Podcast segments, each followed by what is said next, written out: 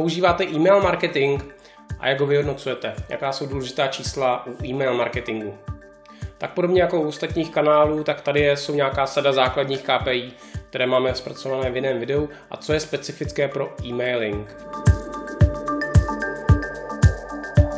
Jmenuji se Michal Krutiš a pomohu vám s marketingovou strategií.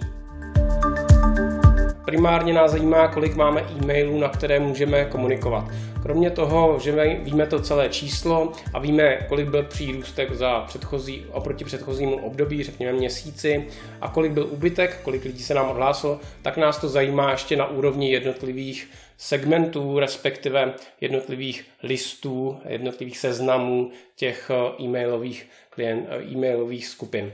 A tady vidíme rozdíly v tom, jak akvírujeme nové zákazníky nebo jak akvírujeme lidi do nějakého PDF zdarma a podobně a jak se nám daří.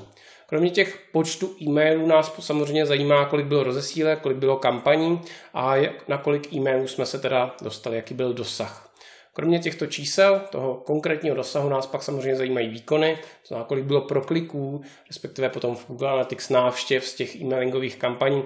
A opět nás to spíš zajímá ještě podle jednotlivých těch typů kampaní. Byť nemusíme mít každou úplně zvlášť, pokud se jich v jednom, jednom měsíci proběhne několik stejných, tak nám stačí třeba agregovaná data, ale máme různé typy mailingu, to znamená, máme nějaký e-mail, který je každý měsíc, řekněme, nějaký newsletter, ale potom máme nějaké retenční e-maily, o tom zase jiné video, pak máme nějaké speciální sezónní e-maily, které posíláme a to nás vlastně zajímá ta jejich aktuální výkonnost. A zajímá nás, jak už jsem řekl, na té návštěvnosti, potom potažmo už na těch konverzích, které jsou pro nás důležité.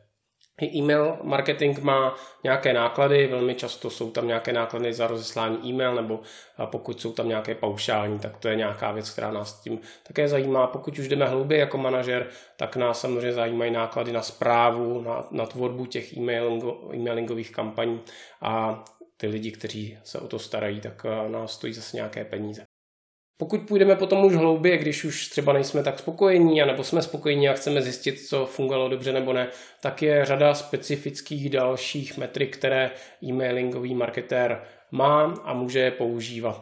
Vidíme třeba aktivní e-maily, to znamená, kolik lidí, na které se rozeslalo, nějakým způsobem fungovaly, kolik byla open rate, kolik teda procent těch e-mailů bylo, kteří otevřeli, jaká byla click rate, které, které e-maily jsou aktivnější než jiné. Dokonce to můžeme potom používat pro obchod, že vidíme, který e-mail byl velmi aktivní, díval se opakovaně na nějakou stránku a podobně.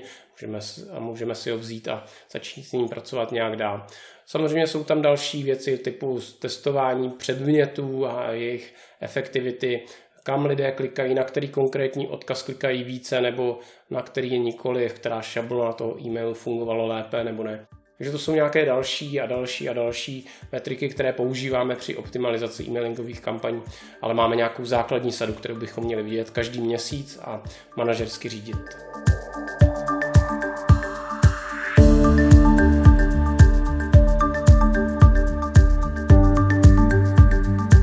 Podívejte se na moje další videa o marketingové strategii.